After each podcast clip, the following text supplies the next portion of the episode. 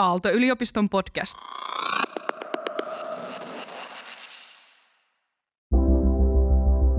Kirjoittaminen on sellainen osa opinnäytetyön tekemisestä, että se on akateemisessa lopputyössä, niin se on semmoinen must. Se kuuluu osana sitä työtä ja kirjoittaminen vielä lopputyössä, niin se ei ole mitä tahansa kirjoittamista, vaan se on just sitä akateemista kirjoittamista. Ja opiskelijoilla on tosi vaihtelevasti kokemusta siitä akateemisesta kirjoittamisesta. Joillakin on jo hyvin paljonkin ja se tuntuu, tuntuu tutulta ja on löytynyt jo itselle toimivia keinoja siihen. Mutta osalla opiskelijoista sitä akateemista kirjoittamista on ollut hyvin vähän ennen opinnäytetyön tekemistä. Paras hetki päivässä. Aalto-yliopiston psykologi-podcast. Tänään äänessä Henna Niiva ja Paula Sjöblom. Niin on varmaan hyvä ehkä vähän selvitellä, että mistä siihen saa apua, jos tuntuu, että tarvii. Että ihan, ihan mä ajattelen, että, että se onkin iso asia ottaa haltuun ja varsinkin, jos siihen liittyy jonkinnäköinen ö, vaikka taiteellinen työ alkuun ja sitten tulee se aika paineistettu kirjoittamisen vaihe, niin mitä tukikeinoja ja apukeinoja siihen kirjoittamiseen ehkä saisi? Mitä sulla tulee Henna mieleen? No ainakin ensimmäisenä tulee mieleen, että meillä Aallossahan löytyy kielikeskuksen Writing Clinic. Siellä Writing Clinicissa kielikeskuksen opettajat auttaa ja kommentoi opiskelijoiden kirjoittamaa tekstiä. Eli siellä voi saada ihan henkilökohtaista ohjausta siihen akateemiseen kirjoittamiseen. Sitten siihen kirjoittamiseen, jos miettii semmoisia niin mm, hyviä käytäntöjä, niin, niin se, että saisi pidettyä sitä kirjoittamista mukana jo hyvin varhaisessa vaiheessa ja että kirjoittaisi ainakin jotain pientä, jotain pieniä muistiinpanoja ja ajatuksia ilman, että sen tarvitsisi olla ainakaan millään tavoin valmista tekstiä, ne ensimmäiset muistiinpanot siinä – Kirjoittaminen on jotain sellaista, että jos sitä ei pidä mukana siinä matkan varrella, niin hyvin herkästi siihen saattaa muodostua sellainen kynnys aloittamiseen. Että se tuntuu jotenkin vaikealta aloittaa ja aika monesti siihen myös muodostuu sellaisia ää, vaatimuksia siellä oman mielen sisällä. Että tulee sellainen ajatus, että kun kirjoitan, niin minun pitäisi kirjoittaa valmista tekstiä. Ja nämä vaatimukset sitten herkästi tekee siitä aloittamista tosi vaikeaa. Mä pääsin kerran opintopsykologina mukaan Aallon yhdelle opinnäytetyökurssille ja siellä oli kirjoittamisen ammattilainen pitämässä settiä myös opiskelijoille ja hänellä oli semmoinen vinkki, että kirjoita jotain, kirjoita vaikka huonoa tekstiä. Ja se on semmoinen, mikä jäi mulle mieleen ja mä sanon sitä aina mun omassa ohjauksessa välillä opiskelijoille, jos heillä on kirjoittamisen kanssa joku lukkotilanne, että kirjoita huonoa tekstiä. Se on semmoinen, mikä saattaa vähän pysäyttääkin opiskelijan, että voiko sellaista tehdä, että onpas ihmeellinen ohje täällä yliopistossa. Mutta ehkä siinä on just se pointti, että saa jotenkin auki sitä ja se vaatimus laskee, kun ei edes ajattele, että pitäisi tehdä mitään hienoja lauseita tai viisaita ajatuksia. Kirjoita jotain. Niin, voi tulla tietoiseksi ehkä niistä omista mielensisäisistä vaatimuksistaan, mitä ei välttämättä ole aikaisemmin edes huomannut. Että onpa hyvä vinkki. Paras hetki päivässä.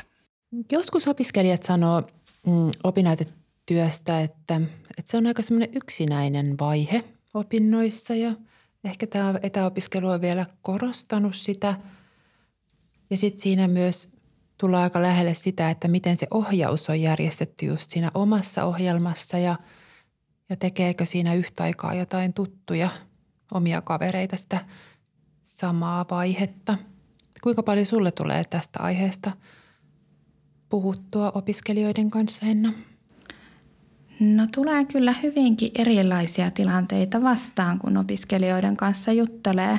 Osalla on hyvinkin aktiivista ohjausta ja ja hyvin säännölliset tapaamiset ohjaajan kanssa ja ohjaaja pysyy hyvinkin kärryillä siitä, että missä, miten se prosessi oikein etenee. Mutta sitten tulee myös vastaan niitä tilanteita, että opiskelijat tuo esiin, että on tosi vaikea esimerkiksi tavoittaa sitä ohjaajaa ja saada siitä tekstistä palautetta. Joo, niitä tilanteita on kyllä tosi monenlaisia.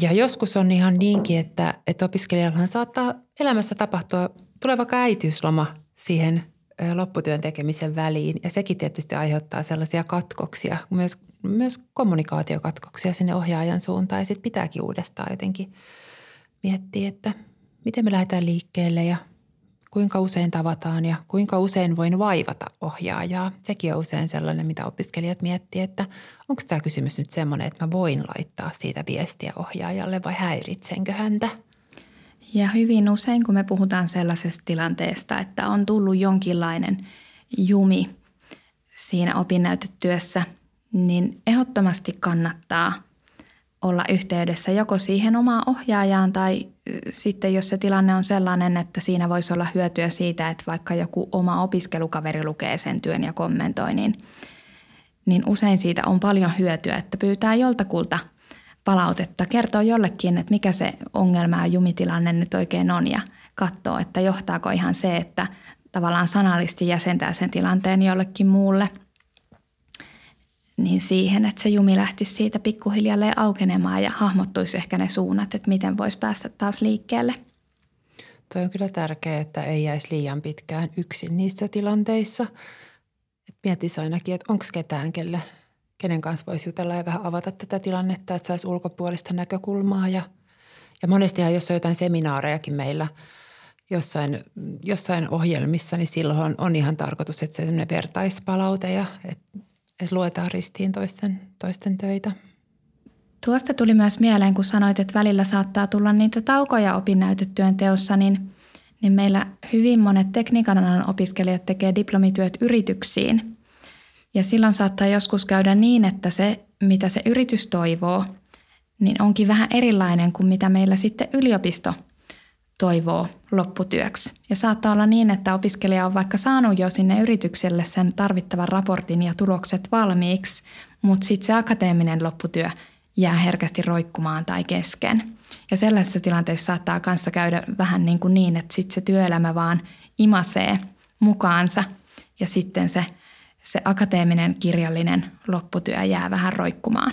Noi kohdat on semmoisia katkosvaiheita tai semmoisia muutoskohtia, just että jos joku tietty projektin osa-alue päättyy ja sitten vähän toisenlainen tekeminen alkaa, niin se on myös ehkä semmoinen pysähtymisen paikka, että miten mä mahdollistan itselleni sen, että saan vaikka tehtyä sen loppuun. Ja usein musta työnantajat aika hyvin, jos he vaikka sitten antaa mahdollisuuden jatkaa siinä yrityksessä, niin antaa myös mahdollisuuksia opiskelijoille tehdä yhden päivän viikossa vaikka sitä diplomityötä. Mutta mä ajattelen, että se on ehkä myös semmoinen vuorovaikutuksen paikka, että opiskelija myös sanoo sitä sinne yrityksen suuntaan, että tarvitsee sen. Ja, ja mun mielestä se kertoo myös opiskelijasta työntekijänä hyviä asioita, että hän viestii sinne yritykseen päin, että, että pidän tärkeänä sen, että mä saan tämän lopputyön tehtyä valmiiksi ja, ja että jos saan siihen päivän viikosta vaikka – se on kyllä tärkeää, että sen tuo esiin, niin sitten ainakin tietää ne vaihtoehdot, koska onhan se tosi ymmärrettävää, että jos tekee kokopäiväisesti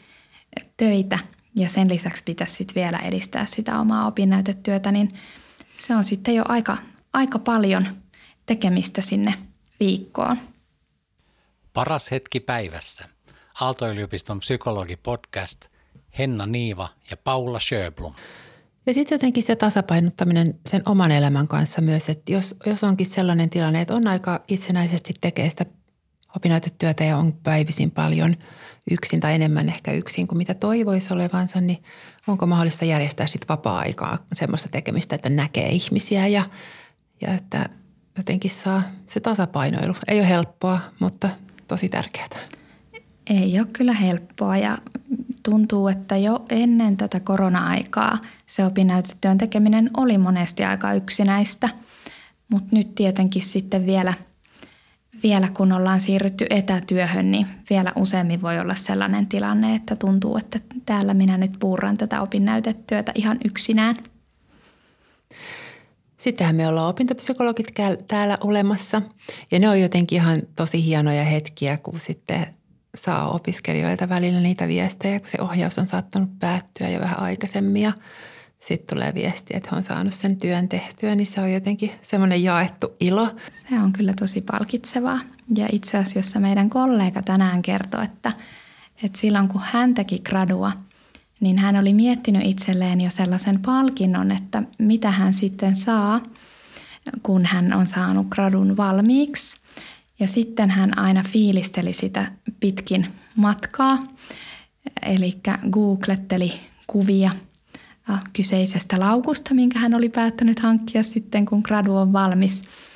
Niin se on, se on jotain, mikä voi joskus olla hyvinkin toimivaa, että miettii valmiiksi jonkun palkinnon, että mitä, mitä annan sitten itselleni, kun saan tämän ison projektin päätökseen – Joo, jotain kivaa odottaisi siellä, jotain mukavaa tekemistä tai mitä se olisi semmoinen, mikä just sulle olisi sellainen ihana palkinto. Ja sitten ehkä just niitä pieniä palkintoja ja kivoja asioita yrittäisi pitää elämässä mukana myös koko sen projektin ajan. Se on kyllä tosi tärkeää. Mutta mitä sanoit tuosta yksinäisyydestä opinnäytetyön tekemisessä, niin pitää tietenkin mainostaa, että Juurikin sen takia, koska se opinnäytetyön tekeminen on monesti vähän yksinäistä purtamista, niin me ollaan perustettu sellainen yhteinen kirjoittamishetki kuin Cheesies and Tomatoes, joka on kaikille Aallon opinnäytetyötä tekeville opiskelijoille suunnattu. Ja se on ainakin tällä hetkellä etänä. Eli tarkoittaa sitä, että, että meillä on Zoomissa aina maanantaisin 10 puoleen 12 sellainen hetki, jossa kaikki paikalle tulevat opiskelijat työstää omaa opinnäytetyötään kahden pomodoron verran. Eli pomodoro oli se ajan käytön tekniikka, että siinä 25 minuuttia tehdään hommia ja sitten siinä on viiden minuutin taukoja. Joo, ja tuossa yhteisessä hetkessä on pointtina juurikin se, että saisi vähän vertaistukea ja saisi sen viikon alkuun – että saisi sellaisen olon, että en ole ainut, joka purtaa tämän opinnäytetyön kanssa, vaan meitä on monia muitakin. Ja siellä samalla myöskin harjoitellaan sellaista tavoitteen asettelua sekä myöskin virkistävien taukojen pitämistä, mikä on myös hirveän tärkeää opinnäytetyön tekemissä. Mä oon kuullut tuosta opiskelijoilta hyvää ja suosittelen kokeilemaan. Ja just sen myös arjen rytmittämisen kannalta niin on hyvä, jos siinä arjessa on jotain sellaisia säännöllisiä aikoja, mistä, milloin sun pitää olla jossain, niin voisiko tämä esimerkiksi olla opintopsykologien vetämä Cheeses and Tomatoes sulle semmoinen hetki? Joo. Olisi kiva kuulla, kuulla vielä loppuun, Henna, että säkin oot tehnyt lopputyön siinä vaiheessa, kun oot valmistunut psykologiksi, niin mikä sua auttoi silloin aikanaan saamaan sun gradun valmiiksi? Joo, muistan kyllä, että se ei ollut välttämättä itselle se luontaisin tapa tehdä. Juurikin se, että on näin itsenäinen projekti meneillään ja sitä työstetään sitten ihan omien aikataulujen mukaisesti ilman, että viikossa on kovinka paljon muuta. Mutta omalla kohdalla se oli tosi tärkeää, että oli muutamia ystäviä, jotka teki saman aikaan omia gradujaan. Ja me sitten sovittiin aina kirjastotreffejä, sovittiin mihin aikaan me tavataan kirjastolla ja mihin aikaan me pidetään yhteinen lounastauko ja mihin aikaan me pidetään kahvittelutauko kirjaston kahvilassa. Niin se oli kyllä ihan todella todella tärkeä juttu siinä opinnäyttöön tekemisessä. Ja toinen juttu, mitä myöskin käytiin hyvinkin paljon, niin oli juurikin tämmöinen Pomodoro-sovellus. Eli laitoin aina sen Pomodoro-sovelluksen päälle ja sitten keräilin tomaatteja pitkin päivää. Siitä oli myös iso apu itselle. Mites Paula seulla? Mm, mutta mua auttoi kyllä just se sosiaalinen tuki, mitä säkin sanoit. Mä oon ollut siinä sillä tavalla onnekas, että mulla on ollut tosi, tosi hyviä opiskelukavereita ja meillä oli myös tota tekemistä, että, että pidettiin kahvitauot yhdessä ja tehtiin kampuksella – omia töitämme. Ja sitten mulla oli vielä semmoinen etuoikeus, että mulla oli gradussa pari, mikä ei ollut meidän, olen opiskellut Turun yliopistossa, niin se ei ollut ihan tavallista siellä. Ja sitten mulle sattui semmoinen pari, ketä mä en aikaisemmin tuntenut. Ja hän oli ihan superhyvä tyyppi ja meitä oli ihan hirveän hyvä tämmöinen tiimi, tiimi siinä tekemisessä, että en tiedä kuinka mä olisin selvinnyt ilman sitä paria. Se on kyllä mahtavaa, että oot saanut sen vertaistuen niin kuin ihan siitä – vierestä siitä parin kautta. Että. Mm. Mutta tossakin oli sattumaa mukana. Että me ihan sattumalta oltiin sitten samalla käytävällä samaan aikaan ja tutkailtiin samaa lappusta seinällä. Silloin oli vielä lappusia seinällä, missä oli aiheita. Vähän ehkä ajat muuttunut siitä. Kyllä. Mutta ehkä se semmoinen pääpointti, jos miettii niitä semmoisia vielä, jos kerätään jotain vinkkejä, niin se, että, että tutkailee itteensä siitä näkökulmasta, että mikä on mun elämäntilanne tässä kohtaa, millainen tekeminen, millainen, millaiset asiat mua auttaisi tässä ja, ja miten mä voisin myös ottaa elämästä semmoisia mukavia asioita irti siinä hetkessä, kun tekee sitä lopputyötä. Että se ei ole mikään semmoinen vaihe, että ollaan jossain, jossain tota, huoneessa ja tehdään tämä projekti valmiiksi ja sitten tullaan sieltä huoneesta ulos, vaan että, että se on niin kuin elämän vaiheena osa siinä kaiken muun elämän mukana. Joo, ja sitten myöskin se, että muistaisi iloita kaikesta etenemisestä. Muistaisi sen, että jokainen tehty tehtävä opinnäytetyöhön liittyen vie sitä prosessia eteenpäin ja kohti sitä loppua. Ja myöskin se on tosi tärkeää, että muistaisi aina pyytää apua, jos tulee jonkinlainen ongelma tai jumitilanne siinä, mm. siinä prosessissa. Olisi matalalla kynnyksellä yhteydessä siihen ohjaajaan. Kyllä. Ja ehkä vinkkinä just se rytmin ylläpitäminen vielä, että, että yrittäisi saada työrytmin, että tekisi edes vähän joka arkipäivä, jos vaan mahdollista. Ja sitten, sitten ne kivat jutut koko aika siinä mukana. Pitää olla elämässä muutakin kuin pelkkä lopputyö. Se on kyllä tosi tärkeää. Ja tähän onkin varmasti hyvä lopettaa. Moikka! Moikka! Aalto-yliopiston podcast.